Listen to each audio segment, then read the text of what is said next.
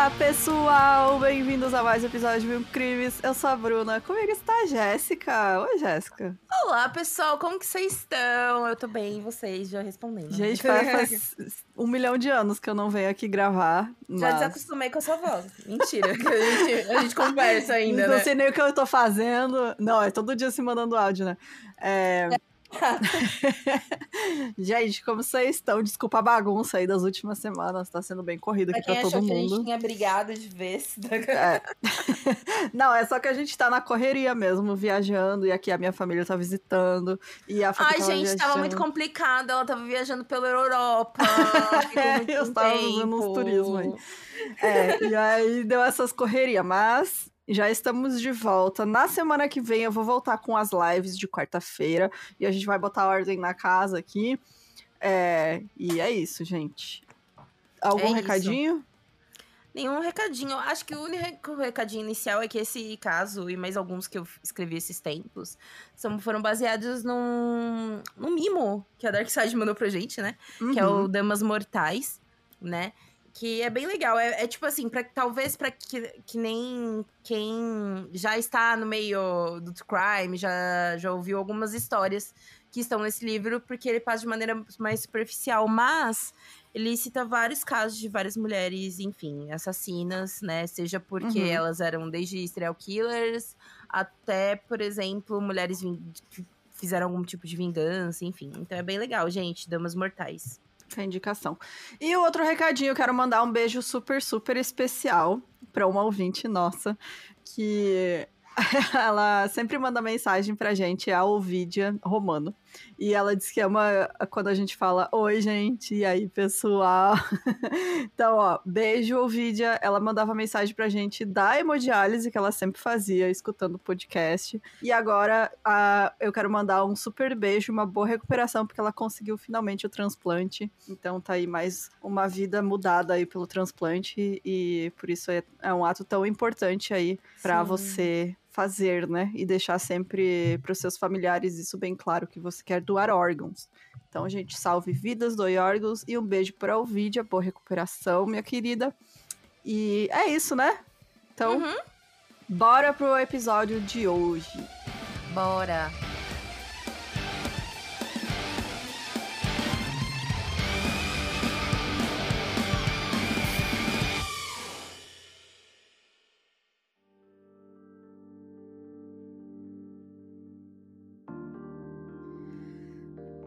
Antes de começar, é só já aquela desculpa clássica, né? Que a gente vai ler uns nomes aqui que a gente não sabe porque é francês, então.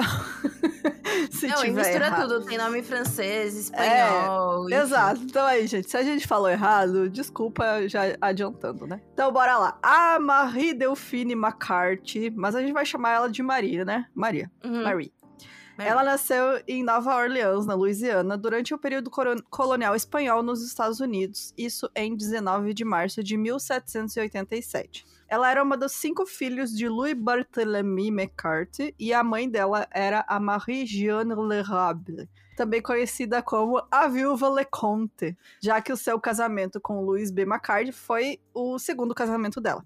O seu avô, Barthélemy McCarthy, trouxe a família da Irlanda para Nova Orleans por volta de 1730, durante o período colonial francês. Então, os pais da Delphine eram, eram reconhecidos como importantes na comunidade de Louisiana, e tamanha era a importância da família que o seu tio por casamento, o Esteban Rodrigues Miro, foi governador das províncias hispano-americanas de Louisiana e Flórida durante o período de 700 1785 a 1791. E o seu primo, Augustin de McCarthy, foi prefeito de Nova Orleans de 1815 a 1820. Então tem aí uma família muito poderosa, né? Não era pouca bosta essa mulher, É. né? Quando a Delfine tinha quatro anos, eclodiu a Revolução Haitiana de 1791. Uma ação bem sucedida de negros escravizados, né, que se libertaram contra o domínio colonial francês em Saint-Domingue, agora Estado soberano do Haiti. Isso deixou os proprietários de negros escravizados do sul dos Estados Unidos e no Caribe com muito medo da resistência da rebelião vinda de suas vítimas, né? O que gerou mais abusos por parte dos donos. Até porque era o primeiro caso, né, que acontecia de, de pessoas pretas né, foram tiradas da África para ser escravizadas e que, tipo, é, tomaram, né, esse é, poder. Foram, foi bem sucedido, né? Exato, foi né? a primeira vez. Tentativas já aconteceram, né? Mas não rolava. É, né? grupos isolados, né? Que nem existiam aqui no, é, no Brasil. E é uma questão também. Que fugiam e tal. E, e, e, que rolou uma questão do Haiti de, tipo, população negra, né? Acabou uhum. se tornando maior que os senhores também, sabe? Exato. O tio de Delfine foi assassinado em 1700, 1771. Gente, enrolando horrores, né? Porque 1700 é um número difícil. É. Por seus escravizados. A constante rincha entre a família de Mary, de Mary e os seus escravos, então, fez com que ela desenvolvesse um sentimento terrível em relação aos seus subordinados.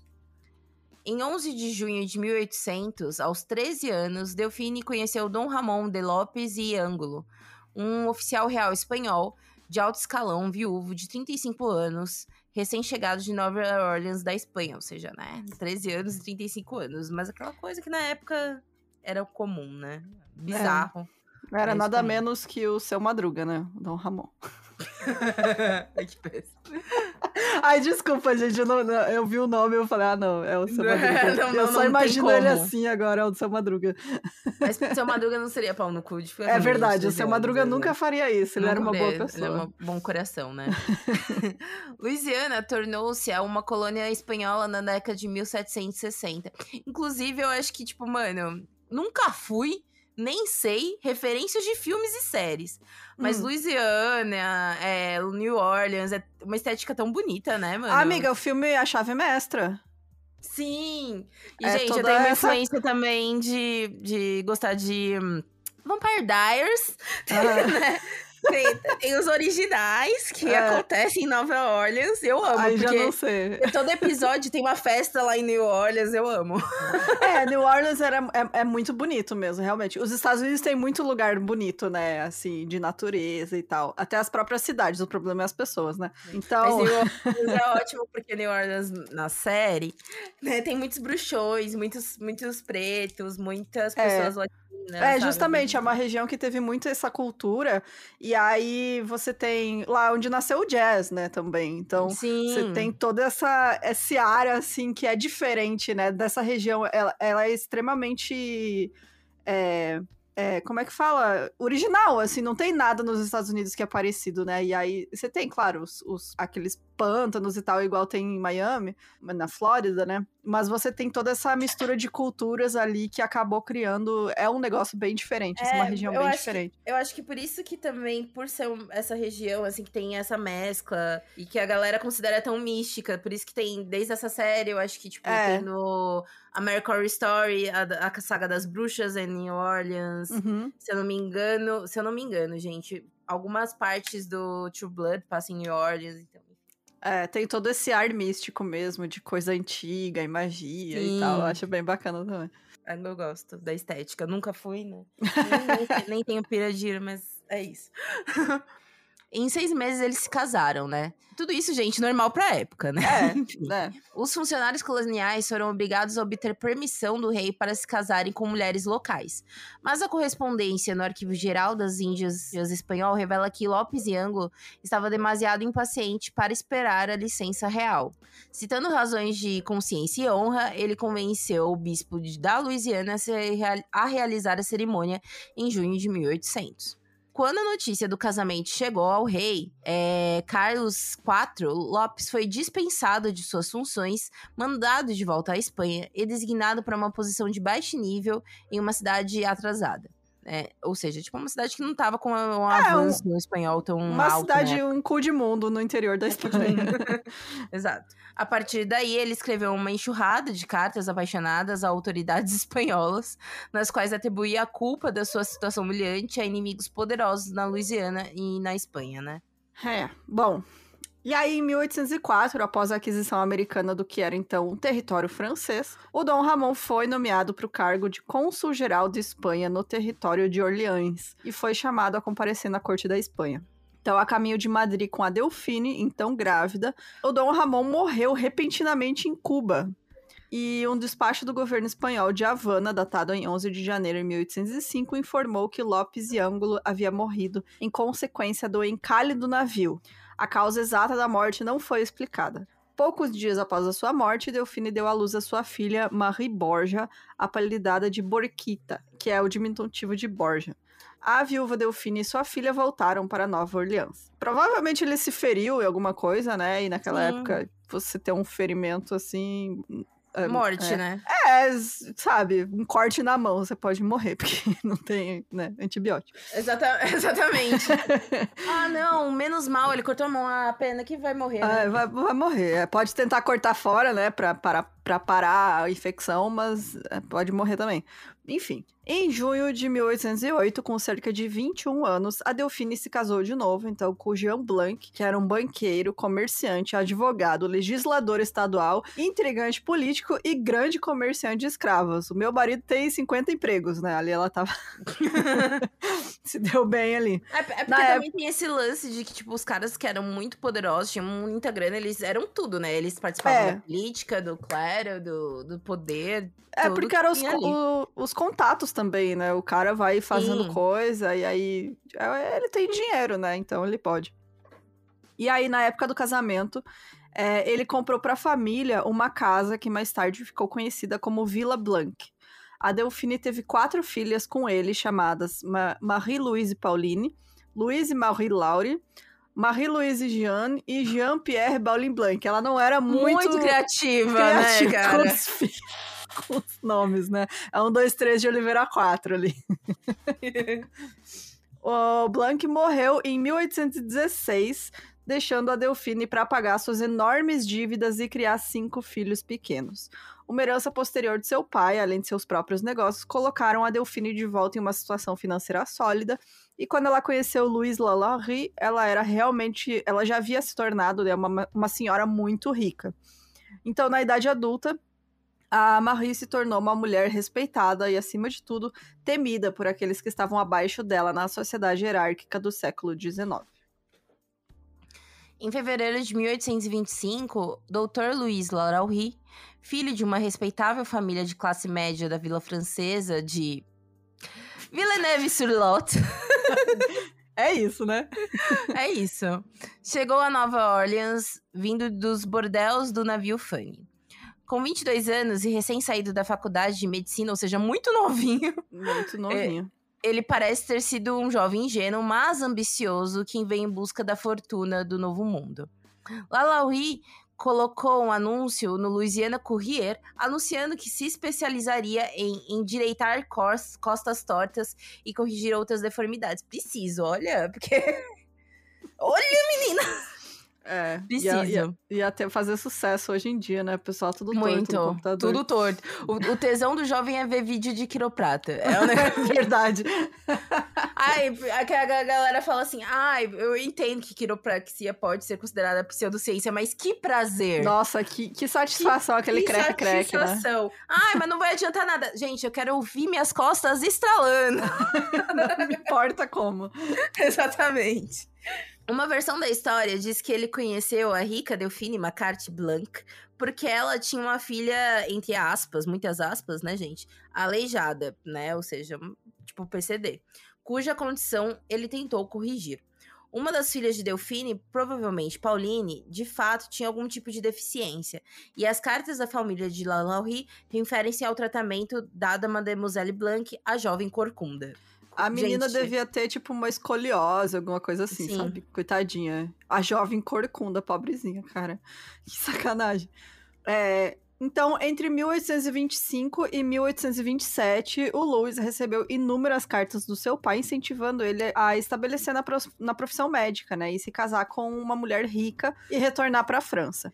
Então, o Papa Lalaurie, que era o pai dele, fazia referências nessas cartas, né, a Madame Blanc, referindo-se a Delphine, mas aparentemente considerava ela uma mulher mais velha, próspera e influente, que poderia ajudar a progredir a carreira do Louis, não como uma nora em potencial. É tipo então, assim, ela... ah, mano, ela é mais velha, você tem 20 anos. Por favor, arranje uma garotinha rica. É. Né? Não, não fique exato. com essa senhora, mas ela pode te ajudar nos corre, né? É, ela tem influência, então Poder, pode. Fique ali perto dela e tal, seja um dos contatinhos dela ali. E, né, pra ela poder te ajudar. Mas arruma ali uma, uma gatinha. Então, a lenda popular caracterizou o Luiz Lalaurie como sendo um homenzinho manso e tímido Mas a Delfine, evidentemente, achava ele bastante atraente. No final de 1826, o relacionamento entre o Luiz e a Delfine se tornou íntimo e a Delfine engravidou. O filho deles, Jean-Louis Lalaurie, nasceu em 13 de agosto de 1827. Os registros de casamento e batismo da Catedral Santos Luís mostram que eles só se casaram cinco meses depois, em 12 de janeiro de 1828, tendo 15 anos de diferença de idade. Olha, nossa, né? O, o, é tipo o escândalo da época. Exato, porque ela ficar com cara de 35 anos tendo 13, de boa, entendeu? É, né, exato. Agora os dois adultos se relacionando ali, uma, né, um relacionamento consensual entre eles, aí... Ah, ah inclusive, não, ultimamente, o que me irrita muito é isso, gente, que eu entendo mesmo os caras que, que gostam de umas minas super novinhas, mas eu não lembro quem que eu vi, gente. Ah, é aquele ator que faz o o. Ai, caraca, o Capitão América, uhum. sabe? Que é um grande gostoso, todo mundo é ciente disso. Aí ele tá ficando com uma menina de vinte e tantos anos. E aí a galera tá revoltada com a diferença de idade. Eu falo, nossa, coitada! Coitada. Tá sofrendo. Gente, não, adulto que se, se entenda, né, gente? O errado ali é, né, ela ter casou com 13 anos, aí ninguém Tirando o Leonardo DiCaprio, porque aí ele é bizarro, já é, é não, aí ele é bizarro, a mulher chega numa idade, ele troca, né? Bom, enfim, em um contrato firmado no dia do casamento, a Delfina especificou que ela manteria o controle sobre seus bens pessoais, imóveis e escravos, no valor de 67 mil dólares, que na época era muito, muito dinheiro. E ele trouxe apenas 2 mil dólares para o casamento, e mesmo isso foi vinculado ao patrimônio de sua falecida mãe. Ou seja, não tinha um puto ainda. É, assim, tava melhor que muita gente da época, mas, né, perto dela. Tava ele... bem, né? É, ele, ele Enfim. Né, não tinha nada. A dúvida e questionamentos da época eram: Delfine, na época quase uma idosa de 40 anos. Gente, eu, eu, aqui, ó, com 33, qual é o caralho? É, é que assim, né, a, a, a, as pessoas da época não viviam tanto, né? Era tipo 50 anos, baixa. você morria. É, 40 você estava no fim da vida já, né? Olha, ela já era viúva, tipo, duas vezes, né, aos 40 anos. Então, Exatamente. Você vê, você vê aí, realmente, a idosa de 40 anos. Hoje em dia, né? Hoje, se alguém chamar a gente de idosa, vai ter pau, hein? Nossa, que isso. Pelo amor de Deus. Às vezes eu fico vendo TikTok, Twitter, fala, nossa, tipo, aí a pessoa fala, ah, não, porque eu tenho 30 anos. Nossa, não parece ser, parece ser tão jovem. Eu fico, gente, gente 30 anos é jovem? Que isso? O que, que, vocês acham que a pessoa de 30 anos é? Vira lá, do nada. Você faz 30 anos, você ganha 50 rugas na cara, é, perde 30 cê, centímetros, cê, né? Você ganha uma, um vestido de senhora, você não ganha. pode se vestir. Eu aqui com a minha camisetinha, enquanto grávida, com a minha camisetinha da Sailor Moon, gente. A vida. Amiga, nem foi falar como é que eu tô. Eu tô usando aqueles pijama que é um macacão inteiro, sabe? De dinossaurinhos. Sim. Super fofo. Chegou essa é semana isso. meu short pra dormir da Hello Kitty. Tudo bem, gente. Idosos de 30 anos. Mas enfim, né? Nessa época, a galera falando, e essa idosa aí de 40 anos? Viúva há 10 anos, desenvolveu uma paixão pelo jovem ou foi a Lauri quem perseguiu Delfine né, para fim de em resposta à ordem de seu pai para se casar com uma senhora com dinheiro e conexões sociais, ou seja, será que foi ela que estava afim ou ele que deu o golpe? Pra ela mim, foi eu... sugar mommy ou, né, ou o cara ela... tava afim. Ou, ou ela foi a panterona, aí que tá. Exato. ou pode ser as duas coisas, né, gente? Eu, eu acho que, que, os dois estavam bem ali no relacionamento, se acertaram, os dois iam ganhar o que eles queriam, que ela era um, um marido jovem, né? Uhum e ele uma, uma mulher mais velha que sustentar É eu acho ele. também ela se fudeu muito com os mais velhos, né, coitada. É, exato, ela, vou, vou, trocar Esse um pouquinho. Isso daí não vai morrer. Não vai morrer tão cedo. e diziam que ele era mais tímido e tal, né? Ela podia controlar Sim. melhor, então. Acho que ali os dois se acertaram mesmo. Durante os primeiros anos de seu casamento, os Laraury viveram na plantação ribeirinha de Delfine, abaixo da cidade. Em 1831, Delfine comprou uma propriedade no 1140 Royal Street, que administrou em seu próprio nome, com pouco envolvimento do marido. Né? Ou seja, ela, ela também, por, por essas questões de ter que se virar muito sozinha, ela era bem independente, né? Em 1832, ela mandou, mandou construir ali uma mansão de dois andares completa com senzala anexa. Aqueles casarões, né, que a gente vê nos filmes Sim. O casamento logo mostrou sinais de tensão. Em 16 de novembro de 1832, a Delfine solicitou ao primeiro Tribunal Distrital Judicial a separação da cama e pensão alimentícia de seu marido, na qual a Delfine alegou que Lalaurie a havia tratado de tal maneira que tornou sua convivência insuportável. Durante muitos anos, o Jean Bose, que era o gerente comercial da plantação Gentili é, de Henri Stegem, enviou boletins informativos com fofocas ao seu empregador na França. Então, Amo. por isso, era o fofoqueiro oficial. Boletim informativo com fofoca. Era o fofoqueiro oficial que mandava as notícias lá pra França. Então, segundo nessas fofocas, Delphine e Lu Louis estavam casados há menos de um ano quando Bose escreveu que Madame Blanc casou-se com um jovem médico francês. Eles não têm uma família feliz. Eles brigam, se separam e depois voltam um para o outro, o que faria acreditar que um dia eles se abandonariam completamente. A separação não parece ter sido permanente porque o doutor Lalaurie esteve presente na casa da Royal Street em 10 de abril de 1834, que é o dia do famoso incêndio que a gente vai falar mais pra frente. Então, juntos,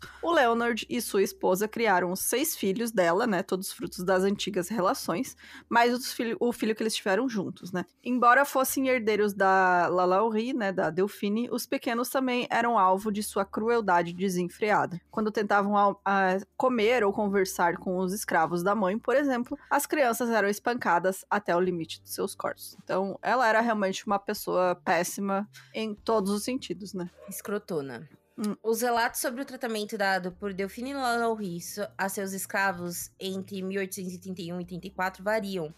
A senhora promovia inúmeras festas para os membros da alta sociedade, que depois espalhavam que tinham visto os escravos de Lalaurie sendo tratados com brutalidade. Convidados os descreviam como abatidos e miseráveis. Harriet Martineau, uma socióloga, escreveu em 1838 e recontou histórias contadas a ela por residentes de Nova Orleans durante sua visita de 1836. Afirmou que os escravos de Lalaurie eram considerados singularmente abatidos e miseráveis. No entanto, as aparições públicas, Lalaurie era geralmente considerada educada com os negros e solícita com a saúde dos escravizados, ou seja, aquela coisa do tipo, na frente dos outros, tudo certo, mas a galera estranhava porque, tipo, eles eram magros demais, Uhum. eles pareciam muito desanimados, enfim, né?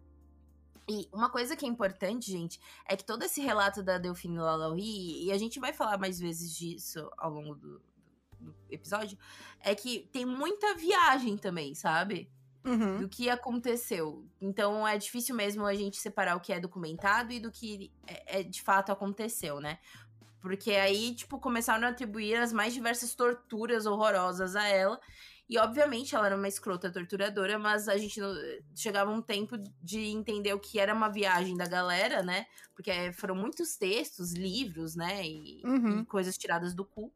Então, é complicado, né? É, virou meio que uma lenda urbana, né? E aí Virou. foi crescendo, assim. É, que até hoje casos, ela né? é, enfim. A gente vai falar disso, mas Ah. até hoje ela é uma lenda urbana, né? Como uma grande torturadora. Então, é, é muito mais fácil, né? Se, se atribuir algumas coisas. Sim.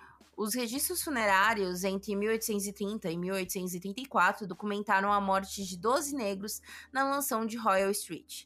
Embora as causas da morte não sejam mencionadas e doenças infecciosas possam facilmente ter sido a causa, né? Imagina também porque eles, as pessoas escravizadas viviam em, em condições horrorosas, né? Umidade, é, não cuidados com ferimentos, essas coisas. Então, para aquilo se espalhar é muito fácil. Essas 12 mortes incluem Bonnie, uma cozinheira e lavadeira, e seus quatro filhos. Juliette, morta aos 13 anos. Florence, morta aos 10 anos. Julie, mortos aos 6 anos. E Leotine, morta aos 4 anos. Bonnie já havia sido escravizada por um refugiado de São Domingos e foi descrita em sua venda como uma, entre aspas, fugitiva crônica. Ou seja, provavelmente ela, quando ela tentava fugir, a Lara Ri ia pra cima dos filhos dela. Uhum. Tipo, Os mano, registros- já começa matando criança, saca? É, já é horrível. Os registros judiciais da época mostraram que a Lalaurie libertou dois negros escravizados, que eram Jean Louis, em 1819, e o De Vinci, em 1832.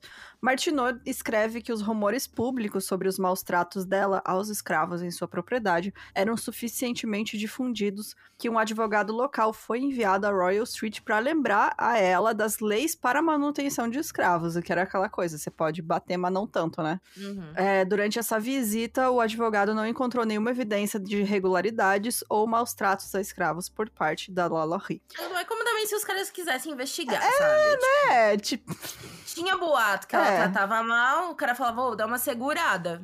É, era isso. Exato, porque ela tinha dinheiro, né? Pra Uhum. você ter tantas pessoas escravizadas assim, você tem dinheiro, você tem uma fazenda, que é onde essas pessoas vão, vão ser obrigadas a trabalhar. Então, é, você tem o status, né? Pra poder a autoridade Exato. chegar lá e você falar: ó, se eu sei que você não vai fazer nada, então aqui uma mãozinha molha a outra e fica por isso mesmo. O Martineau também contou outro- outras histórias de crueldade de Lalaurie que vieram, que eram comuns entre os residentes de Nova Orleans por volta de 1836. Ela disse que após a visita do advogado, um dos vizinhos dela viu uma menininha escravizada de 8 anos cair para a morte do telhado da mansão da Royal Street, enquanto tentava evitar a punição de Lalaurie que empunhava um chicote. O corpo foi posteriormente enterrado no terreno da mansão.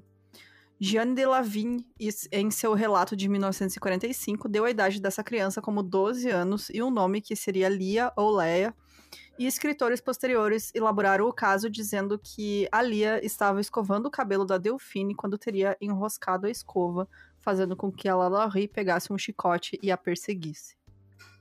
Tipo, É, E- é, qualquer desculpa que ela podia, né, pra bater nas pessoas. exato. A gente viu até nos próprios filhos, né? Ela, Uhum. também espancava, não tanto, né, a ponto de matar, mas. é, porque, né, ela via os os escravos como seres muito inferiores a ela, então ela não, não se importava. Então, qualquer desculpa que ela tinha pra bater, porque ela era uma pessoa muito sádica, né? Então, realmente, é, qualquer desculpa ela batia neles. Segundo Martineau, esse incidente levou à investigação dos Lalauries, na qual foram considerados culpados de crueldade ilegal e forçados a confiscar nove escravos de sua casa. Essas nove pessoas escravizadas foram resgatadas pelos Lalaurie por meio de um parente intermediário e devolvidas à residência da Royal Street. Da mesma forma, Martineau contou a história de que Lalaurie mantinha uma cozinheira aco- acorrentada ao fogão da cozinha. Mano, o bizarro. Você viu que bizarro? Ou seja, tipo. Tira, tira nove, nove escravos de lá. Tipo, deixa o resto, né? É, Tira nove escravos de lá pra punir. Aí eles vão lá, pede, sei lá, pra um primo comprar os caras de novo e bota de novo. é, E-. E, esse lance pra mim de acorrentar o fogão da cozinha uma, uma mulher é basicamente mostrar que é um objeto, né, mano? Tipo, É, tu exato. é cozinheira, então tu pertence à cozinha, então você vai ficar presa na Não cozinha. tem o direito nem de sair de lá, né? Exato. Em 10 de abril de 1834, ocorreu então um incêndio na residência Lalaurie na Royal Street, começando na cozinha. Quando a polícia e os bombeiros chegaram lá, encontraram a cozinheira, uma mulher de 70 anos, acorrentada ao fogão pelo tornozelo. Mano, 70 anos. Mais tarde, ela disse que provocou o incêndio como tentativa de suicídio porque temia ser punida. Ela relatou que os escravos levados para o quarto superior nunca mais voltavam. Ou seja, tipo, Desespero completo o dela, né? desespero é tipo, mano, se eu for lá, eu vou. Nunca mais vou voltar. Não sei como vou morrer lá, prefiro me matar, né? Conforme relatado no New Orleans Bee, de 11 de abril de 1834, os espectadores que tentavam ajudar contra o incêndio tentaram entrar nos alojamentos dos escravizados para garantir que todos tivessem sido evacuados. Ao terem as chaves dos alojamentos recusados pelos Lalaurie, os transeuntes arrombaram as portas e encontraram sete pessoas é, escravizadas, negras, né, terrivelmente mutilados, suspensos pelo pescoço, com os membros aparentemente esticados e dilacerados de uma extremidade à outra. Quando abriram a porta do sótão, pararam de repente, alguns vomitando por causa do fedor. Um escravizado afirmou estar preso ali há alguns meses. Um dos que entraram no local foi o juiz Jean François, que posteriormente depôs ter encontrado na mansão Lalaurie, entre outros, é, abre, aspas, abre aspas, uma negra com coleira de ferro. e uma velha negra que havia recebido uma ferida muito profunda na cabeça, que estava fraca demais para poder andar. Canonge disse que quando questionou o marido de Lalaurie sobre os escravizados na propriedade, foi-lhe dito de forma insolente que é melhor algumas pessoas ficarem em casa do que irem à casa de outras para ditar leis e interferir nos negócios de outras pessoas. Uma versão Mano. dessa história é, tipo.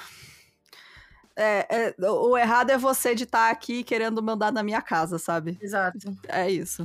Ninguém mandou vir aqui. É.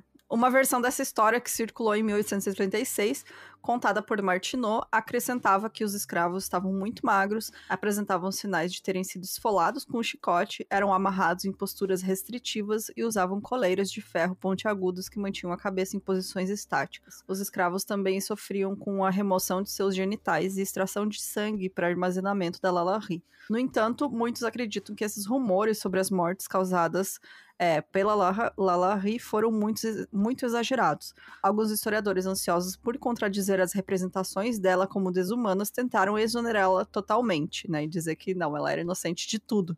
É, Uhum. Assim, o fato é que ela não era a única pessoa que torturava pessoas escravizadas nessa época, né? E outro fato é que ela era, ela era tão cruel, né, que chamou a atenção de todas as outras pessoas que na época achavam escravidão algo completamente Exato. normal. então, E o, e o bizarro é isso, é que tem realmente historiadores que durante muito tempo falaram, não, gente, ela só era uma mulher que condizia com a época, sabe? não. Não, Mas não, não. era. Porque se fosse assim, a galera não ia se revoltar tanto. Não é como se Exato. tivesse muito, muitos anti- anti-escravo, não, mas tipo, é, anti-escravagistas, sabe? Sim. Não existiam tantos. Inclusive, a galera que se revoltou eram donas de escravos, É. sabe? Então, falar que, ah, não, gente, aquela era uma coisa do tempo, não era. Não era. Não, é, era num nível tão a mais, né, absurdo que essas pessoas já achavam absurdo, né? Uhum. Porque elas viam essas pessoas escravizadas, escravizadas como propriedade, né? Sim. Então, se você você ter que cuidar, ah, você vai espancar lá o cara que tentou fugir, mas você não quer matar ele, porque senão ele não vai mais trabalhar pra você, né? Uhum. Então, essas pessoas, quando viam ela, todas essas crueldades que ela fazia, eles realmente ficavam revoltados, assim. Porque... Existe uma questão de, tipo, ani- ani- uma coisa similar que eu já li uns textos sobre animi- animalização de corpos negros, ou seja, Sim. não olham as pessoas pretas como um humano e sim como um animal. Então, nessa época, não é que as pessoas tinham dó, mas elas achavam que o, que o negro tinha uma função no mundo. E a função não era ser torturado, era trabalhar, entendeu? Então, Exatamente. quando você via umas galera revoltada, não é que eles eram contra a escravidão necessariamente, mas contra a tortura, porque eles achavam que, tipo, ah, tem que ser punido, mas tem que morrer, entendeu? É, bate, mas não mata, né? Exato. Enfim, né? Então, desacordo com esses historiadores aí que querem absolver essa mulher É. aqui, né? Outra, mas também, que nem eu falei, aconteceu muita brisa, assim, de ter gente que falava, não, ela tomava banho de sangue que nem a Battery, sabe? Uhum. Então, também tem esses outros extremos, né? Outra mulher que usa- usava uma coleira de ferro e estava acorrentada pelos pés com ferros pesados. Um homem tinha um grande buraco na cabeça, com o corpo coberto da cabeça aos pés, com cicatrizes e cheios de vermes. Um menino mulato, entre aspas, declarou que estava cinco meses acorrentado, sendo alimentado diariamente com apenas um punhado de refeição e recebendo todas as manhãs o tratamento mais cruel. Nenhuma das vítimas foi identificada nominalmente. Os resgatados foram levados ao gabinete do prefeito Cabildo, onde receberam tratamento médico e comida e bebida. Quando a descoberta dos escravos explorados se tornou amplamente conhecida, uma multidão de cidadãos locais atacou a residência de Lalaurie e demoliu e destruiu tudo em que pudéssemos pôr as mãos, né? Que era o relato da época. Um xerife e seus oficiais foram chamados para dispersar a multidão, mas quando a multidão partiu, a propriedade havia sofrido grandes danos, quase nada restando além nas paredes. Os desordeiros quebraram móveis, porcelanas, cristais e obras de arte, destruíram pisos, escadas e lambris, quebraram janelas e desmontaram varandas de ferro. Ou seja, a galera ficou puta. O povo tava revoltado. Os escravos foram levados para uma prisão local, onde ficaram disponíveis para exibição pública. Olha que beleza. Vamos E a galera ficou curiosa. É, vou fazer aqui um zoológico de gente. Pra todo mundo que não tava acreditando na história, né? Olha tudo que de ruim que essa mulher fez, vamos lá assistir. Uhum. E, e é isso. O DB relatou que até 12 de abril, cerca de 4 mil pessoas compareceram para ver os escravos para se convencerem de seus sofrimentos. O Pittsfield Sun afirmou É que dois... pelo, pela tortura. É, exato. O Pittsfield Sun afirmou que dois dos escravos encontrados na mansão haviam morrido antes do seu resgate no dia do incêndio. E acrescentou: Entendemos que ao cavar o quintal, os corpos foram desenterrados e o poço condenado no terreno da mansão. Tendo sido descoberto, outros, especialmente o de uma criança, foram encontrados. Essas afirmações foram repetidas por Martineau em seu livro Retrospect of Western Travel de 1838, onde ela classificou é, o número de corpos desenterrados em dois, incluindo a criança Lia. A vida de Lalaurie após o incêndio de 1834 não é bem documentada. Martineau escreveu que em 1838 que Lalaurie fugiu de Nova Orleans durante a violência da multidão que seguiu ao incêndio. Após a corrida frenética pela Bayou Road, Madame Lalaurie embarcou em uma escuna e atravessou o lago até a cidade de Mandeville. Ela e o marido permaneceram lá o tempo suficiente para colocar seus negócios em ordem e atribuir uma procuração aos seus genros, Placide Forstall e Auguste de Lassus. Delphine não, não, tomou providências para a emancipação de nenhum de seus escravos, nem mesmo de Bastin, o cocheiro que a ajudou a escapar, tipo. Gente, coitado, nem o cara que ajudou ela. Tipo, foda-se, sabe? É. De Mandeville, os Lalaurie viajaram para Mobile e lá para a cidade de Nova York em 24 de junho de 1834. Partiram para o porto francês de Le Havre no navio Polônia. Um de seus companheiros de viagem era o poeta americano William Cullen Bryant, que anotou em seu diário que Madame Lalaurie, de Nova Orleans, também estava a bordo. A senhora, escreveu ele, era aquela conhecida por cometer crueldades tão horríveis com seus escravos. Ela parecia muito afetada pela reserva com que os outros viajantes a, tratado, a tratavam e é, era frequentemente vista em lágrimas. Ah, tava triste porque a pessoa tava tadinha, tratando mal. Tadinha, pobrezinha. É, tava, tava triste porque teve que fugir, né, desgraçada. Exato. É aquela coisa, tá triste porque foi pego, né? Que nem Uhum. vários casos aqui que, ai, me arrependi. Se arrependeu porque foi pego, porque senão, foda-se. Três semanas depois, os Lalaurie com seu filho Jean-Louis desembarcaram em Le Havre e seguiram para casa da família de Louis Lalaurie em Villeneuve-sur-Lot. As outras filhas dela também foram? Não, não? Teve, teve algumas que ficaram, entendeu? Porque As mais ela velhas. deu, ela deu pro genros os, os negócios pra eles controlarem, sabe? Ah, sim. Bom, depois de uma curta e desconfortável estadia em Villeneuve, eles partiram para Paris. Eles se juntaram aos filhos adultos solteiros da Delphine. Ah, então, aí, já estava É. a resposta da minha pergunta. a Pauline Laure e Bo Pauline Blanc. E dentro de alguns anos, Lalaurie partiu para Cuba e nunca mais se reuniu com sua esposa e filho. Ele morreu em Havana em 1863 de volta a Nova Orleans, é, Placide Forstall, que era um dos cunhados, né, atuando como agente de Madame Lalaurie, está, é, se livrou da casa em ruínas e dos escravos. Ele vendeu a mansão Royal Street por 14 mil dólares, menos da metade do preço de compra original, de 33.750.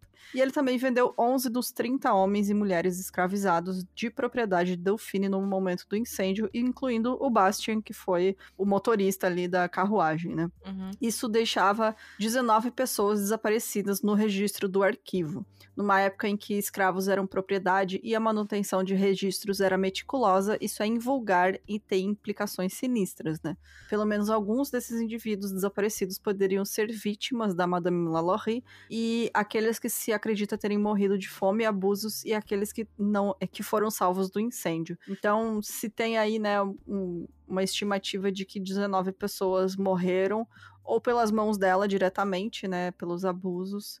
É, Ou, pelo incê- Além ou dos- também o- dizem que ela pode ser também de ter alguns durante o incêndio terem fugido. sim, Sabe? conseguiram na confusão escapar, né? Em Paris, Delphine e seus filhos alugaram alojamentos em vários endereços no bairro elegante, perto da igreja de La Madeleine, e fizeram visitas frequentes a spas na montanha de Pirineus. Depois que Placide Forçal delegou a supervisão dos negócios de Delfine ao seu outro genro, Auguste de Lassus, de Lassus se apropriou do dinheiro de Delfine para seus próprios propósitos e negligenciou o envio de pagamentos mensais conforme havia prometido. Vai fazer o quê? Vai vir aqui me cobrar? Foda-se, né? Foda-se, vai fazer o quê? Você tá fudida? Não pode voltar aqui? é isso, né? Ela estava contraindo empréstimos pesados e taxas de juros exorbitantes para sustentar seu estilo de vida luxuoso e temia que seus credores se recusassem a renovarem notas promissórias. Carta após carta, Delfina insistia que deu laços para que ele enviasse dinheiro e prestasse contas de seus assuntos financeiros. Que genro, né? Eles aí merecem ir no Ilhados com a sogra. Finalmente, ela decidiu retornar a Nova Orleans para resolver a situação pessoalmente.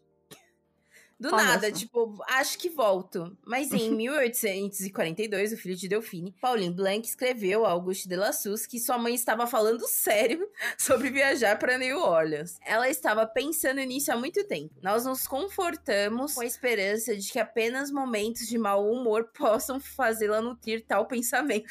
tipo, ó, a gente tá, tá querendo que seja mau humor dela, mas ela tá querendo, viu? Referindo-se a tristes lembranças da catástrofe de 1834, Pauline transmitiu que ele, que viveu com ela e estudou durante anos, viu que o tempo não mudou nada naquela natureza indomável e que por seu caráter ela está novamente causando sofrimento para seus filhos, ou seja, mandou a véia, continua uma filha da puta. Então é melhor você dar os BO aí. Bom, talvez devido ao declínio da saúde e às objeções da família, a Madame Lalaurie nunca fez a viagem pretendida.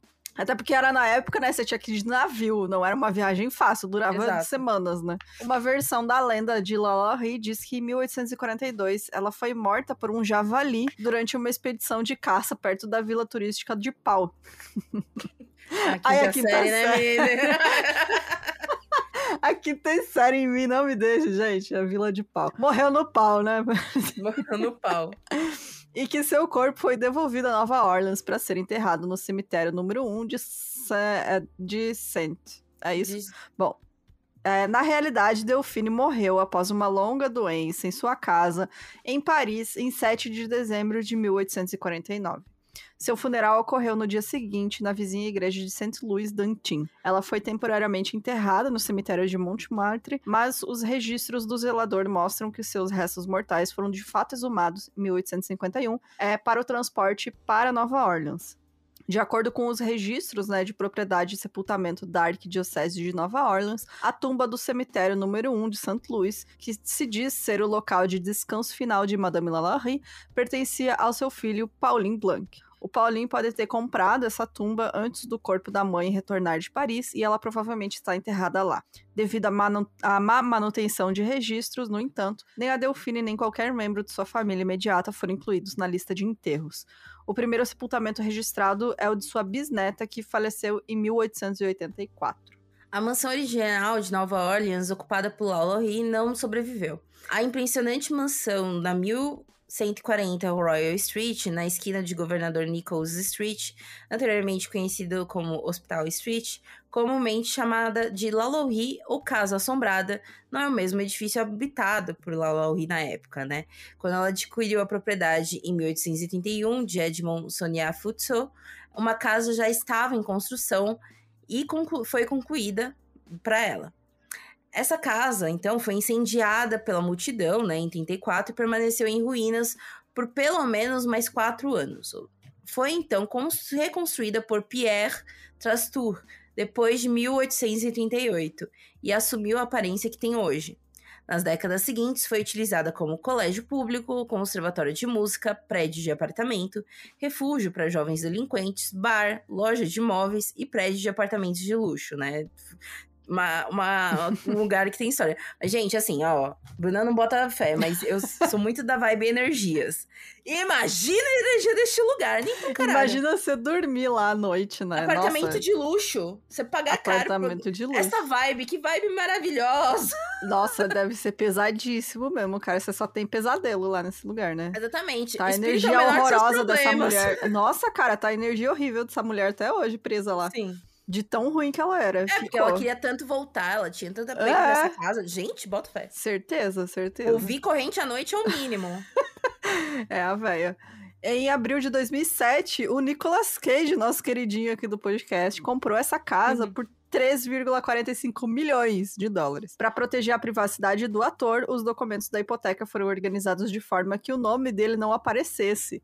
Em 13 de novembro de 2009, a propriedade, então avaliada em 3,5 milhões, foi colocada em leilão como resultado de execução hipotecária claro, né, que nem Nicolas Cage.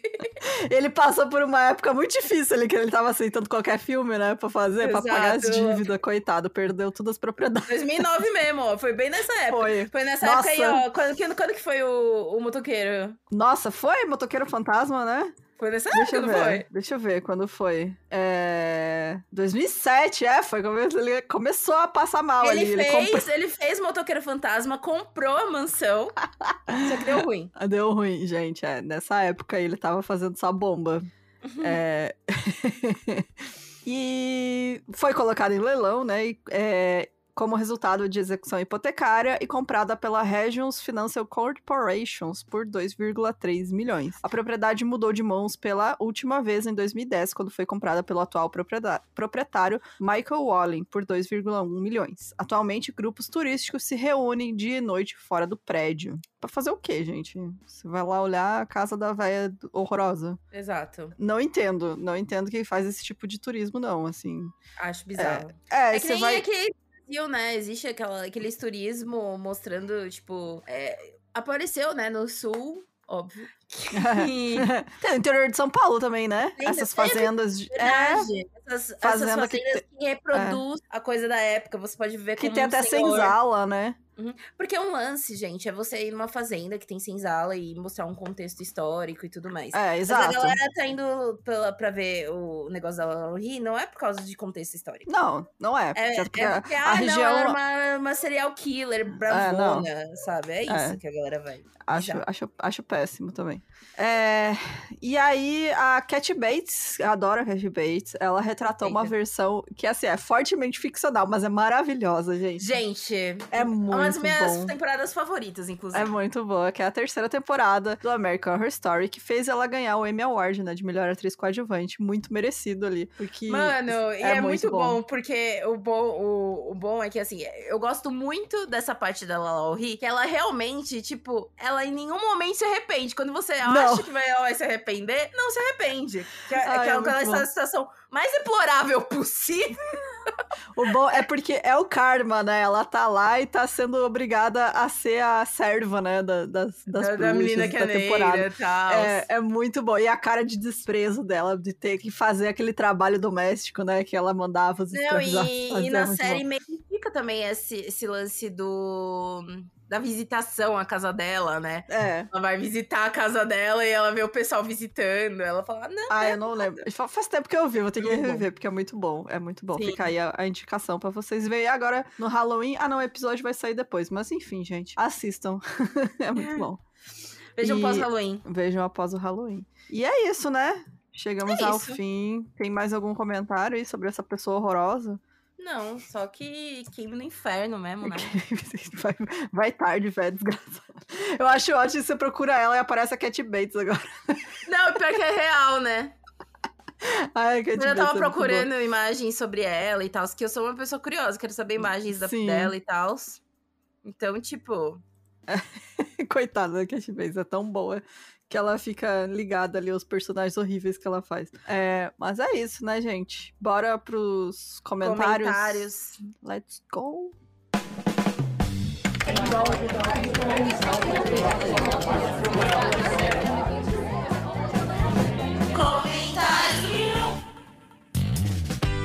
Então, no último episódio eu, eu fiz um mini. Esse que é o comentário. Esse é o comentário. A Jéssica ali, a gente se apertou. Não ia sair episódio. E aí a Jéssica, eu falei, Jéssica, você consegue fazer um mini? Ela nunca fiz, mas vou tentar. Eu, pai, Não, e aí o que eu- a Gênia faz? Que a Gênia, com problemas de dicção, faz. Vou fazer um caso russo da Irina Gaidamukhshik. É, assim, às vezes eu surpreendo, me surpreendo com a minha própria inteligência, sabe, galera? Você que, você que trouxe isso a você mesmo, não foi culpa de ninguém além de sua. Ah, se não sou eu lidando com as consequências dos meus próprios atos, entendeu? Exatamente. Mas é isso, gente. Ó, adorei que tem muitos comentários ali de, de força pra Jéssica. Apoio. A galera apoiou, deu, mandou a força, falou, ah, isso aí. Não, pode... Amanda Beatriz falando que eu tava parecendo que estava à base de Rivotril. Gente, era ansiedade, tá? era ansiedade. Porque normalmente, quando eu tô fazendo caso do russo, a Bruna me corrige, entendeu? Porque se, se, fosse assim, por exemplo, acho que os únicos casos que a gente pode cometer mico juntas é francês. Aquele episódio lá é. do, do Foliadu, nossa. Tem uma amiga minha que ela falou que teve crise de riso. A Verônica, beijos, Verônica. Beijo, Verônica. Disse que estava com crise de riso, entendeu? Não tava, ah, é. não tava podendo levar a sério. Não, não tem como. Esses nomes aí, gente, infelizmente, a nossa língua aí é, é limitada. Nosso, nosso conhecimento aí de outras línguas é limitado. Então, vai ser isso, né? A pronúncia nossa. Nosso jeitinho. Outro comentário foi da Ana Clara dizendo que eu e meu amor, só pra te lembrar que ela tentou usar o alcoolismo como causa de redução, não agravante. Obrigada, porque eu, eu sou. É, uhum. e, e que isso isso de acordo com o CPBR, né? É, acho que é embriaguez patológica. Enfim, o episódio tá ótimo, sim, né? Que ela resolveu meter o louco, né, gente? É, é aquilo, né? Depois que é pega, uhum. ah, não, não fui eu, foi meu eu lírico, né? Sim. E o Felipe, Felipe Luiz Hickman diz que duas doses de vodka e a Jéssica fala fluentemente os nomes em russo e não gagueja mais. Tentarei isso no próximo mini que eu tiver que, que gravar, tá bom?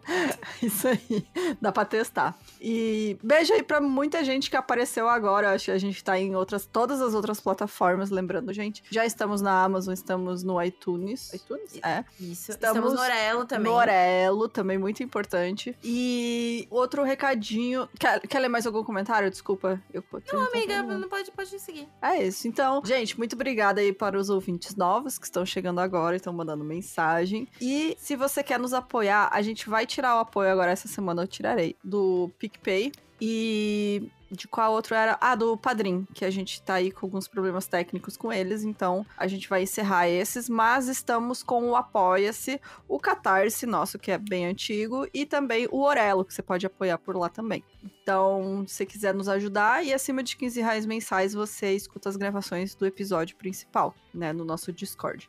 Uhum. E acho que é isso, né? Acho muito, que é isso. Muito obrigada, gente. É, lembrando que semana que vem eu volto com as lives, então é dia 8 de novembro. A gente volta, vou voltar para comentar aí as notícias da semana com vocês e conversar sobre coisas aleatórias. E semana que vem a gente se vê então. Beijos, tchau, tchau. Beijo, galera.